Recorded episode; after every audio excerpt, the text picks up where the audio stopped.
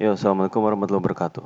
Kasa Milan Podcast kembali lagi dengan preview pertandingan, dan kali ini akan ngebahas tentang preview pertandingan antara Milan akan bertemu dengan Parma. Pertandingan akan berlangsung di Stadion San Siro pada Minggu dini hari waktu Indonesia, ya. Dan ini adalah menjadi awal dari rangkaian pertemuan Milan dengan 3 tim dari region Emilio Romagna, yaitu setelah bertemu Parma, nanti Milan akan bertemu Bologna dan Sassuolo. Dan sebagaimana kita tahu, 3 tim ini sedang dalam performa yang cukup baik, ya, terutama Sassuolo, ya, nanti kita akan bahas, ya. Tapi kalau Parma sendiri ini juga sempat jadi salah satu kontender untuk lolos ke zona Eropa. Pada saat itu sempat Parma itu nilainya sama dengan Milan, tapi kemudian dalam beberapa pertandingan mereka emang agak-agak kepleset, ya. Tapi ini bukan berarti kualitas mereka ini nggak bagus gitu, ya. Dari pertemuan pertama aja waktu tahun lalu, ya, itu Milan butuh gol dari Theo Hernandez di menit-menit akhir untuk memastikan kemenangan, dan bukan nggak mungkin ini juga akan terjadi gitu, karena Parma itu, ya, di bawah Roberto D'Aversa punya fleksibilitas, punya lini belakang yang cukup solid. Dan jangan lupa Parma juga musim lalu adalah tim yang menghancurkan impian Milan lolos ke Liga Champions, ya. Milan tuh cuman selisih 1 poin waktu itu sama penghuni peringkat 4. Dan salah satunya adalah hasil yang didapat dari hasil imbang yang didapat Milan pada saat bertandang ke Enio Tardini, yang waktu itu gol dari Bruno Alves benar-benar membuyarkan impian Milan, ya, gol tendangan bebas di menit-menit akhir kalau lu ingat gitu. Dan kali ini sih Parma yang akan bertandang ke San Siro gitu, dan ya sebagaimana kita tahu ini kan lagi closed door, nggak ada penonton, jadi kayaknya kandang tandang itu nggak terlalu terpengaruh, ya, dari soal faktor penonton gitu, ya, karena nggak ada dukungan dari penonton, ya. Jadinya ya partai kandang tandang itu kayak cuma sebatas formalitas kalau sekarang. Nah, sekarang kita coba bahas ke line up deh. Kalau Milan, gua rasa line upnya Stefano Pioli nggak akan jauh beda, ya, karena Pioli udah nemuin pakem yang benar-benar pas gitu. Tapi sekaligus juga memperlihatkan bahwa dia itu nggak punya pemain pelapis yang mumpuni gitu, terutama pemain kayak Benacer dan Casie, juga Romagnoli dan Simon Kjær, juga Theo Hernandez, lalu Ante Rebic, ya, pemain-pemain seperti itu tuh nggak ada pelapisnya bisa dibilang gitu. Artinya kalau mereka nggak diturunin, ya, atau mereka nggak bisa main gara-gara cedera atau akumulasi kartu, itu akan ngeganggu banget keseimbangan dari tim ini, ya. Dan ini juga Milan patut waspada, ya, karena ada beberapa pemain yang one yellow card away from the suspension gitu.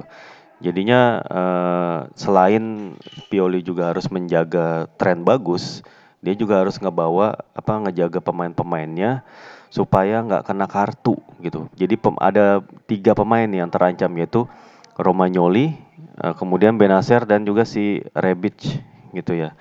Dan ini juga harus diwaspadai juga, ya. Paling ya formasinya sama sih kalau gue bilang, Benacer Casie sebagai double pivot, lalu kemudian si Selemaker itu absen karena kena kartu merah di pertandingan lawan Napoli. Jadinya sepertinya Pioli harus melakukan sedikit modifikasi karena Samu Castillejo juga belum pulih dari cedera gitu, ya. Terus di posisi sayap kanan ini kemarin si Stefano Pioli menurunkan Lucas Paqueta, yang mana dia tuh nggak efektif dimainin di situ.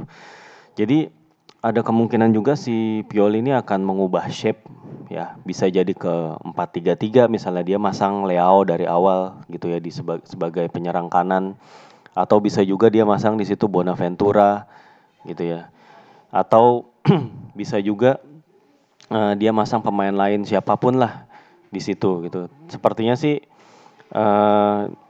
kalau mengubah shape bisa juga sih, tapi gue agak-agak nggak yakin gitu kalau shape-nya ini diubah, karena udah cukup solid gitu dengan shape ini 4-4-2 di atas lapangan gitu, ya. tapi di atas kertas itu 4-2-3-1. Paling ya itulah diantara tadi dia nurunin Bonaventura ataupun dia akan menempatkan Çalhanoğlu di situ dengan menempatkan misalnya Bonaventura di sisi kiri gitu, itu juga bisa, atau Lucas Paqueta di tengah, Hakan di kiri, Bonaventura di kanan. Pokoknya diantara tiga pemain itu akan dicoba sama si Stefano Pioli. Bonaventura sih menurut gue layak dapat kesempatan karena dalam 2 pertandingan terakhir dia gak jadi starter dan pasti harusnya dia lebih bugar, dia lebih fit lah harusnya. Dan Paqueta menurut gue dia perlu ditempatin di posisi yang ideal, kayak misalnya di gelandang serang di posisi nomor 10 gitu, karena sepertinya Lucas Paqueta tuh gak memiliki fleksibilitas taktik yang sebagus Bonaventura atau Çalhanoğlu gitu. Jadi kalau Lucas Paqueta tuh dimainin di posisi yang nggak pas sama dia gitu, dia mainnya akan nggak efektif gitu. Dia bukan pemain yang versatile menurut gue jadinya. Lalu kemudian kalau Parma itu di pertandingan lawan Bologna kemarin tuh si pelatih Roberto D'Aversa menurunkan formasi yang agak-agak nggak biasa gitu, dengan formasi 4-4-1-1 sorry. Biasanya kan Parma tuh pakai 4-3-3 ya, dengan Gervinho, Kulusevski, dan Cornelius di depan gitu. Lalu Jurac Kuko, lalu kemudian si Jasmin Kurtić dan juga Hernani sebagai gelandang gitu. Dan quartet back itu biasanya Laurini, Darmian, lalu kemudian Bruno Alves dan Jacoponi gitu. Tapi kemarin waktu lawan Bologna dia nurunin Matteo Darmian itu sebagai gelandang kanan dan Jasmin Kurtić sebagai gelandang kiri. Ya, di mana Darmian itu kayak ngejaga mainnya tuh lebih ke kadang-kadang lebih ke dalam, sementara Laurini itu lebih aktif nyerang gitu. Dan Hernani sebagai playmaker, Scorzarella itu sebagai kayak holding midfieldernya, dan Jurac Kuko sebagai gelandang yang lebih nyerang, dan penyerangnya itu adalah kemarin si Mattia Sprocati gitu. Karena emang ada kabar bahwa Andreas Cornelius itu katanya terjangkit COVID-19, semoga cepat sembuh ya, dan itu harus dikarantina ya. Jadinya Parma nggak bisa nurunin si Cornelius yang notabene adalah top skor tim mereka dengan 11 gol ya. Dan kemarin juga si D'Aversa nurunin si Dejan Kulusevski itu di babak kedua gitu ya. Tapi efektif banget gitu. Efektif banget diturunin, dan Kulusevski memberikan perbedaan gitu pada saat ngelawan Bologna, yang dimana mereka tuh menyamakan kedudukan di menit dengan ketinggalan 2 gol ya di menit ke 92 dan 94 ya. Bayangin aja, artinya Parma itu punya tim spirit yang bagus dan gak bisa diremehin ya.